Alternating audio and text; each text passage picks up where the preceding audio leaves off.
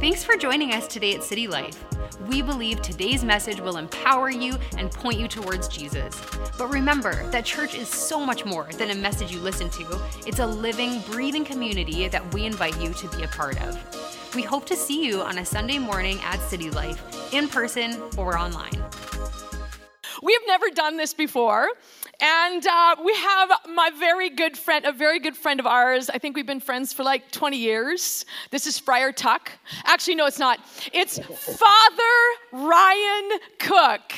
And we, and, uh, if you don't know Ryan, let's give him a hand. I don't know if you can hear them clapping, but they're clapping. And um, Ryan Cook, we have probably known each other about 20 years. Do you think? Yeah. Yeah. Yeah, maybe more. Maybe more. I actually taught Ryan in Bible school, so now he's way smarter than I am. um, as you can see, he has a very special collar on, and um, Ryan is he is an Anglican priest. He has been in several different locations over the last several years. Um, most recently, he is in Vancouver, working for an organization called UGM Union Gospel Mission. Did I get it right? I did. yeah. Okay. Um, in Vancouver, and working specifically with a lot of. Um, a lot of the poor, the marginalized in sp- the downtown east side of Vancouver.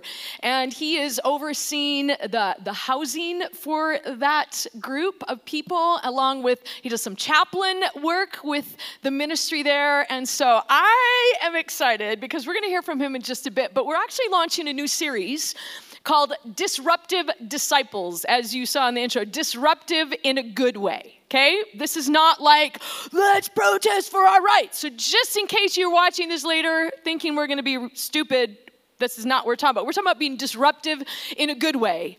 But sometimes it's kind of weird. But in a good positive way, it's disruptive as in groundbreaking and in something that might be unfamiliar or just different. And um, but this is what the series is: disruptive disciples, how to live unstuck in a sticky world. How to live unstuck in a sticky world. And you know, here's the thing: if we're actually going to follow Jesus, we need to be ready to follow Him anywhere, any, into any kind of thing. And the, the interesting thing about Jesus, when you look at his story, when you look at the Gospels, when you look at the book of Acts, when you see these disciples that were had encountered Jesus and then got filled with his spirit and were carrying on the mission of Jesus, when, when you look at and you read through the book of Acts, they were required to follow him Jesus, his spirit leading them into a lot of settings that were a little bit crazy, into hard stuff, into tough stuff, into, and I was doing some studying on this, almost every single chapter of the book of Acts, except for four, that's four out of 28 chapters, all 24 chapters have multiple descriptions of words like prison, arrest, beating, persecution, mockery, uh, stoned, not as in marijuana stone, but stoned with large stones, um, um, a lot of others, whipped, the work. So, hard stuff, and a lot of hard stuff. But you know, following Jesus is this invitation, and you see this with Jesus on life, of inviting people to follow him, to see things differently, to think differently. And you know, as the disciples, if you look at them, it would have really been easy for the disciples to follow Jesus, and I think even the same for us to get stuck in what was, stuck in the way God used to do things, stuck in the way God is, you know, He used to speak, stuck in the way God used to move. It's even, it would have been easy for them to get stuck in fear. Stuck in worry, stuck in anger, stuck in anxiety, stuck in doubt. A lot of them actually struggle with doubt. And, you know, I think as, as current and modern day followers of Jesus, especially with this time and space that we're in right now, it's really, I think it could be easy for us to get the same, get stuck. We could get stuck in what's going on in the climate and the culture of the world around us. We could get stuck in the cancel culture. We could get stuck in the unknown. We could get stuck in fear, stuck in anxiety, stuck in anger, stuck in, you know, isolation and all of these things. And so we're going to talk about one of the biggest things that this is what I find is so interesting. This is why we have Ryan today, because he's much more of an expert on this. One of the biggest things that a lot of people got stuck on in Jesus' day was, believe it or not, his approach to food and meals. It caused a lot of problems. People got stuck. In fact, at one point in time, a huge portion of his followers left him because he was talking about eating in a certain way, and they didn't like that. So, to start our series on disruptive disciples, we're talking about the power of the table. We're gonna have communion at the end of the service. So, if you haven't gotten one of those little sorry, they're really bad tasting juice little things, the juice and bread shot make sure we'll get you one of those. So, anyway, the reason I invited Ryan here today to talk about this subject of the table is because it's actually been a very interesting part of his journey, not only as a priest, because it's a very different environment than what he was raised in, but also just some powerful insights. In fact, Ryan, I know conversations you and I have. Ryan is my go to guy when I have these, because he's got like his master's in theology, or maybe even a lot more things in theology than what I have. So when I have questions, I'm like, hey, what about this?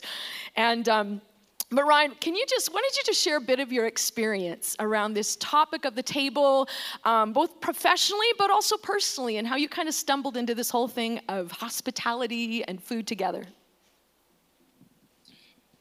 Yeah, I was pondering this this week, and I think um, the the journey for me began by reading a book about in about 2005 2006 written by a guy named george hunter. And he was talking about the way that uh, the celtic church under st patrick did um, ministry. And they they saw like 70% of of um, the irish come to faith uh, in about 30 years. Wow.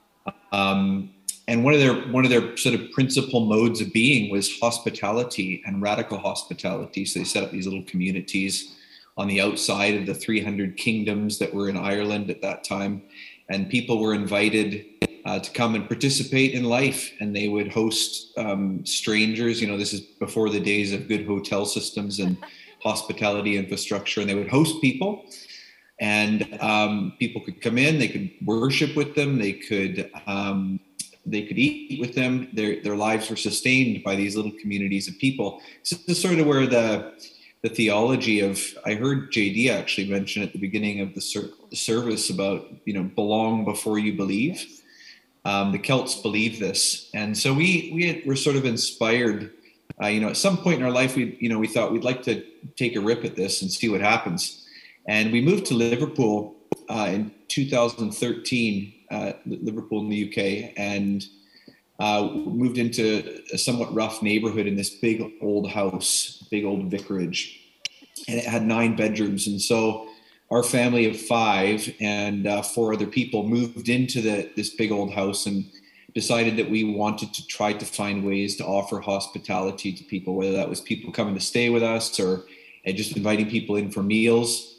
And I mean, the short the short story is that there's probably there was hundreds of people that came through our home over those four years. Um, we did see people come to faith, but not because we were trying to convince them of faith. It was just sort of they they watched what was happening and thought, "Huh, this would be an interesting thing to be part of."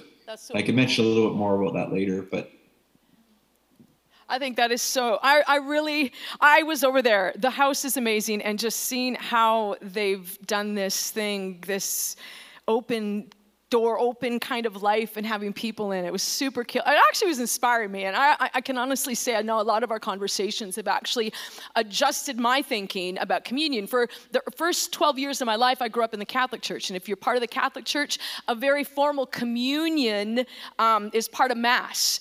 And so I know it's a part of the Anglican faith as well. So Ryan, how, like even in just your journey in becoming an Anglican priest, because, you know, you were in a very different church environment being raised, but how did did the whole dynamic of like the uh, like a weekly communion or Lord's Supper, the Eucharist, different terms that it's used for, how did that really impact your perspective? And was there kind of like this transition from like that impact that understanding of communion in the lord's supper? Did that then impact your understanding of like table and doing life and having people around for meals Yeah, I would say I would say the you know the dinner table at our home and the you know Eucharistic table in the in the church.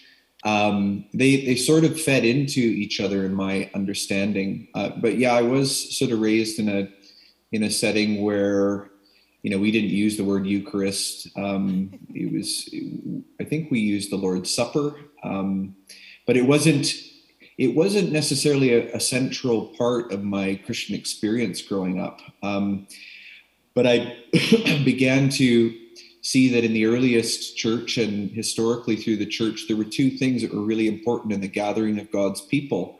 One was um, the preaching of Jesus from the scriptures, and the other one was the experiencing of Jesus in the Eucharist. Wow. Um, so, you know, this phrase altar call, which you, you, you might have heard this phrase before, but in every Sunday in the historical church, people came to Jesus. They walked to the front and they received Jesus in and through the Eucharist. And so I saw these two things the word and the table, you know, the preaching yeah. of the word and the table.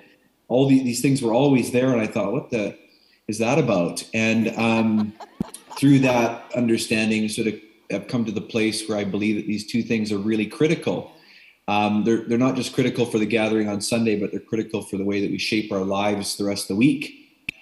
Yeah. I think that is so, and that I think is what is been, I mean, to be honest, it's something I'm trying to get a better understanding on, which means as a church, we want to have a better understanding of this as well. But I just, I think there's something, um, let's, let's unpack this a little bit more. The whole idea of the table, like our table being more than just an element of hospitality, this is something, even in my own studying, that it's been like, oh, maybe there's more to this because there's actually maybe a spiritual component. And I'm talking about a spiritual component in terms of when I'm talking about the table, like, having our communion together, I think I've understood the spiritual component of that. But I'm wondering if there's a spiritual component even to our, I'll call it like table time, as we have we sharing a meal together around Jesus. I think that's an important element. But what stood out to me is when I was studying, okay, this is fun fact. Did you guys know the word eat is found more times in scripture than the word love?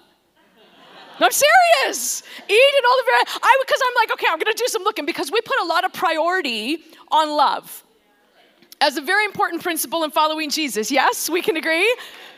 But what stood out to me was like eating. And this wasn't just like random eating, but all you food people, all you foodies. But anyway, I just thought that. But, but also, something else that occurred to me the first meal in scripture and in creation the first meal brought death. Mm-hmm. Adam, Eve, eating, measly snack. But if we fast forward to the end of the scripture story, it's all around a feast. And in between, there's a lot of feasting and stuff. So that got me really excited. Okay, so talk, let's talk about this. Is there a connection between, like, or what kind of connection do you see between connecting the Lord's Supper to the dinner table or that table time like is table like you mentioned the word hospitality. Now is that is hospitality mm. only for extroverts and people who like to have people over? Like what about introverts who like i don't like to eat with people? Go for it. I asked you a lot of questions. Yeah. No we introverts are not allowed to be a part of this so um, clear that up right from the beginning. This is only for extroverts but eat by yourself. No i think um, I think the I think as sort of like modern people, we've sort of lost um, the understanding of the, the power of a meal together. You know, in the in the Old Testament and the New Testament, the meal was was used for all kinds of things. So, like if you had a fight with your neighbor over like the boundary lines of your land, um, and you you came to the place where you you know you agreed now on where those boundary lines were, you you wouldn't sign a contract, you know, put your put your name on a line and get a lawyer to witness it. What you'd do is you'd sit down and you'd have a meal with them. Cool. Because to have a meal was to like wow. was to make a covenant, was to enter into wow. a deeper way of being with each other. And so I don't think I don't think that's the way that we think about meals today. I think we understand meals as, you know, purely functional. So it's yeah. like, well, I got to eat, so I should eat or but meals are sacred activities. And so so inviting people into your space you know your home it's kind of nice that i'm in my home today like um, doing this but you're inviting people into your space you're sharing things with them that you worked hard for. And these experiences are sacred. They're they're holy experiences. You're meeting with other people made in god's image. Wow. um, you're letting them into your personal space you're doing the, you're reaching your hand into the same pot to sustain your lives. Wow. Um, so yeah, I don't think we really understand the, the sort of potency of meals and the and the and the spiritual aspect of what a meal does. When you eat with people all the time, uh, that's where the the sort of where, where, you're sort of opened up to understanding them more deeply as a person, as a human being. You hear stories, you. Yeah um, you're just sort of let into the deeper things of life. And so to have a so in church, I think we need both. We need we need the Eucharistic table. We need to gather on Sundays as a large community, and we need to we need to be eating around the table together to see what the Spirit might do in sacred moments as we sort of linger and take hours to spend with each other. I love that. Do you see? Do you even see like how did like how did I mean, obviously, the New Paul was like a major player in the New Testament. I should say player. He's a major character in the New Testament. And like, I mean, I mean, over and over, we see him like the Lord's Supper. We're referring to it, you know, in different places. Like, what do you think was actually his perspective? Like, was it more like a meal? Was it more around like this formal? Like, I mean, typically when we do the Lord's Supper, communion, it's a lot of times it's more of a, a somber, more reflective moment. Like, what do you think? What do you think it would have been like? Yeah, yeah. I think there were two things that were pretty common in the in the uh, the early church. One was, and there were two meals. One was called the agape meal, and then the other one was commonly referred to as as the Eucharist. And the agape meal, which um, in the earliest church was called the love feast, and that started all sorts of interesting rumors. Um, uh, Christians were accused of all sorts of things you can imagine. Um, but the but the agape meal was sort of like an open gathering where people people all sorts of people could come and gather people who were inquiring about the Christian faith people who wanted to know more and then the the Eucharistic meal was sort of where the the church moved into a more formal worship setting and participated in that and so I think both are kind of needed.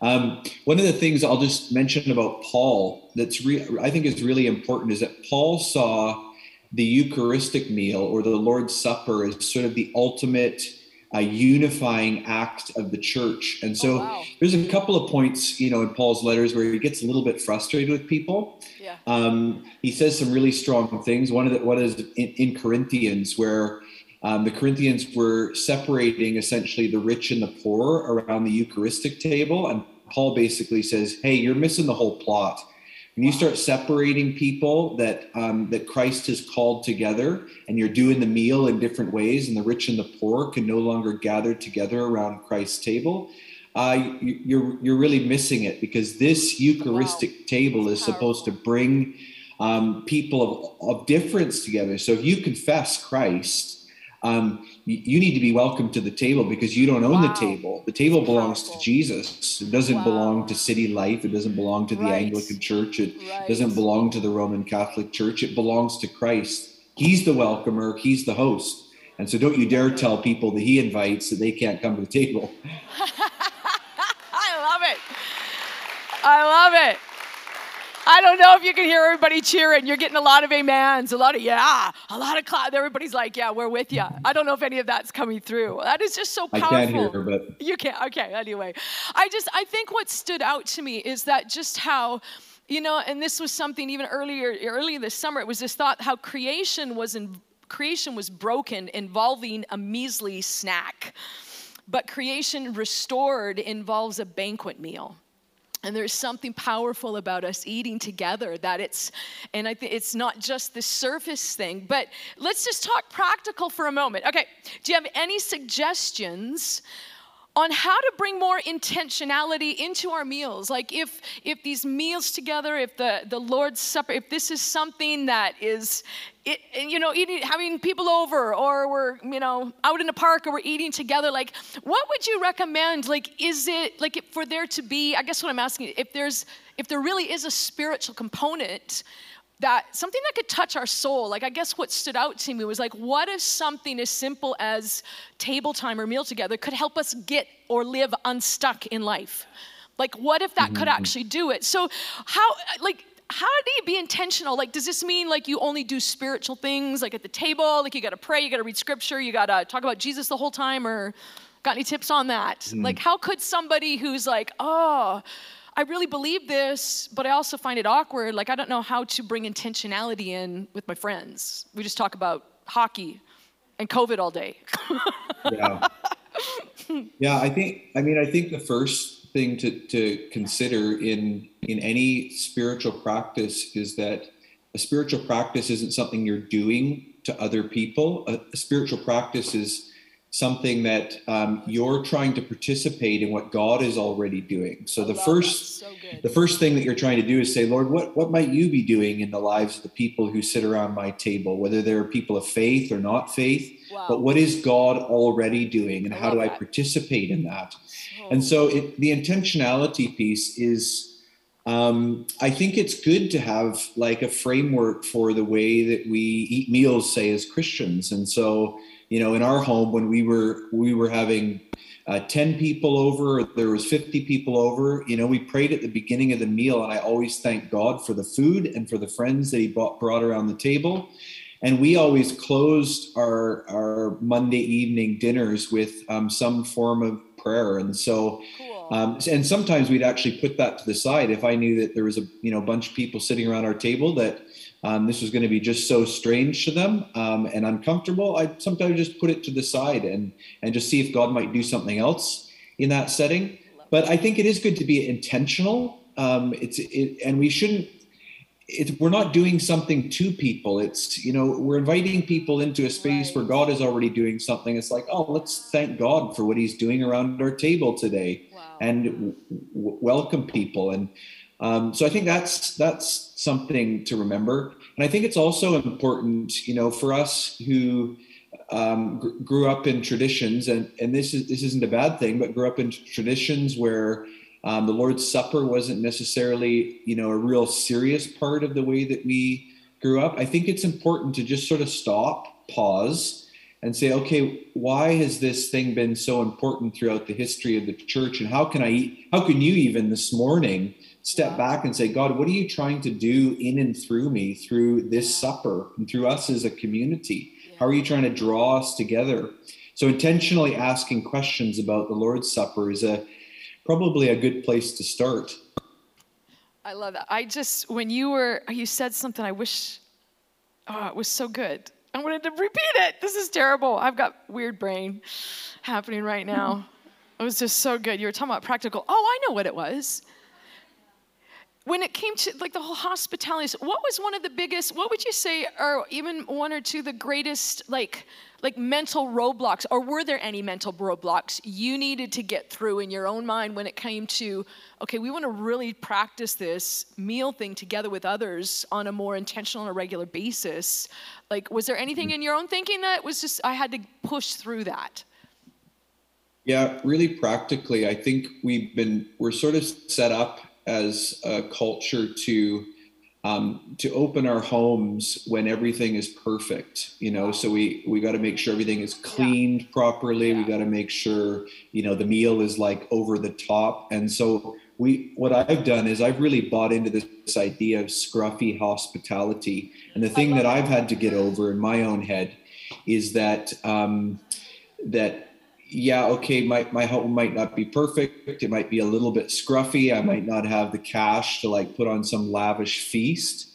Uh, but that's more about me. You know, that's more about my own insecurities and me protecting my image than it is about, you know, something that other people really, really care about. So I think one of the practical things you have to get over if you're going to live a life of radical hospitality and openness to others is that life is scruffy and it's that. probably better to have people in your space, have people in your home, cultivate those relationships um, than it is to try to, you know, present yourself in such a way that is just, it's really just a facade. I mean, who, yeah. who, you know, everybody's house gets messy. Our lawn, we all have laundry that isn't done and is, you know, there's a sock in the wherever. And, so I would just get over that kind of stuff. Um, let's let's let's be a little bit more a little bit more open with each other. Don't try to protect the mess as much.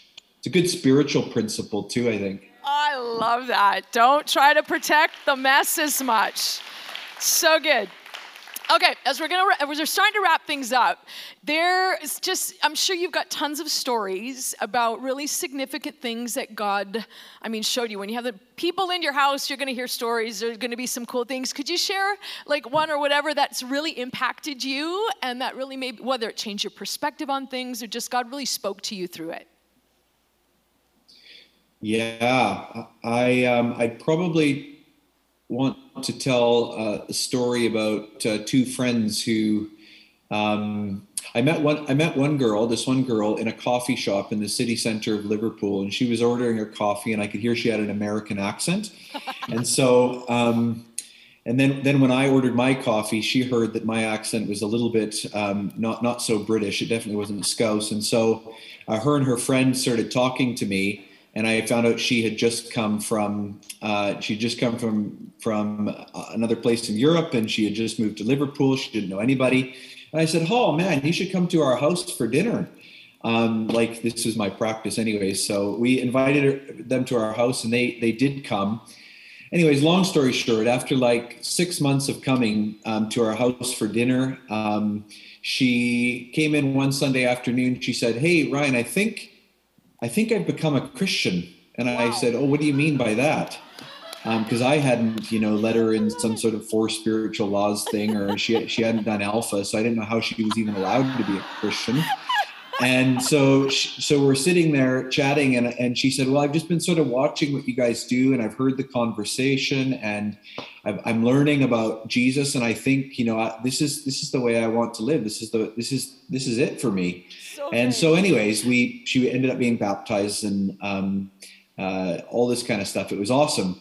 But she was a regular part of our community. But she also happened to be, you know, the, one of the top five viola players um, on the European continent. So she was there playing for the Liverpool Philharmonic wow. Orchestra. Wow. And one one night we had a, a Christmas party and in our at our Christmas party, there's all sorts of folks that would come. So one one of the fellas that was a regular, um, I won't I won't give you his name. We'll keep that quiet, but let's just call him Gary.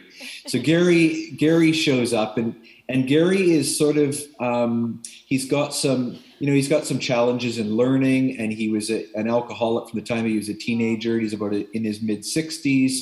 Um, he was missing most of his teeth. Um, and he was just he was this kind of character. We loved him. Like he was so fun.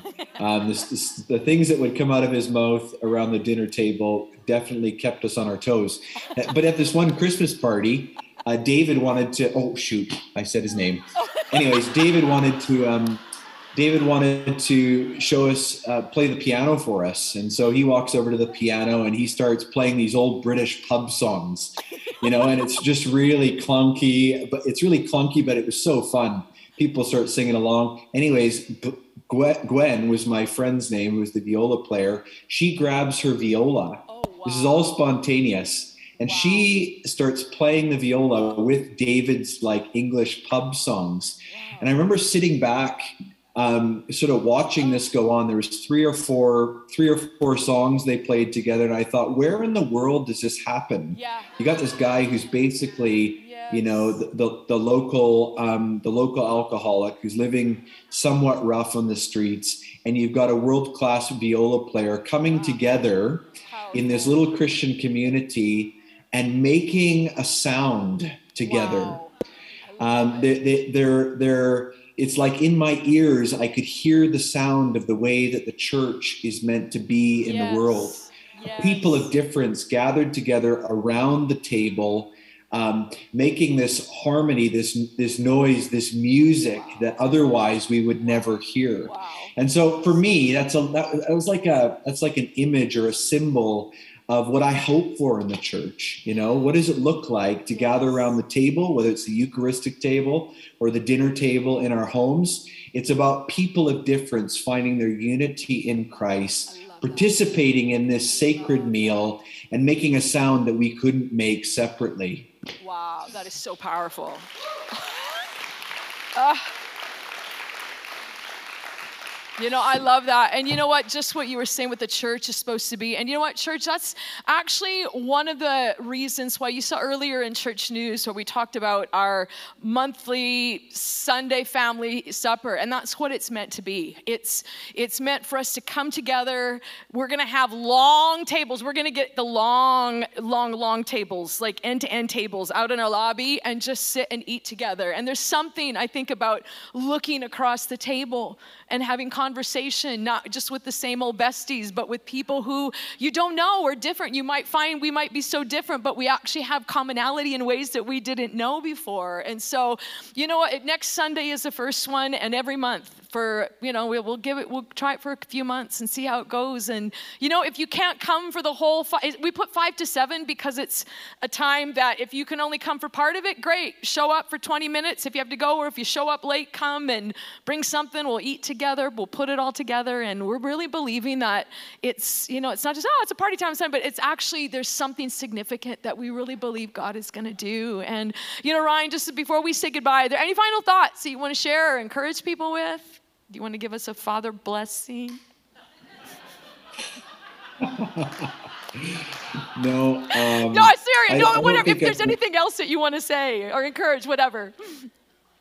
Um, I, I, think the one thing that I would say is um, we, we live in such a fast paced culture. If at all possible, create in your life space to be able to linger with people. Yes. Um, t- take time you know we we we realized the the importance of relationships through this covid time.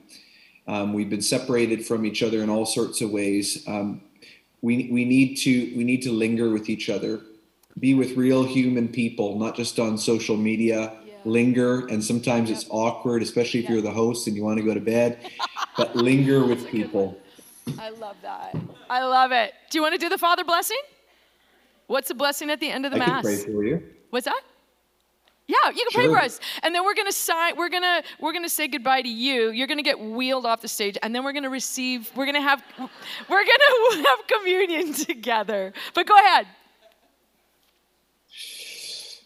Friends, may the Lord bless you and keep you and cause his face shine upon you, and may he give you peace all the days of your life. In the name of the Father, the Son, and the Holy Spirit.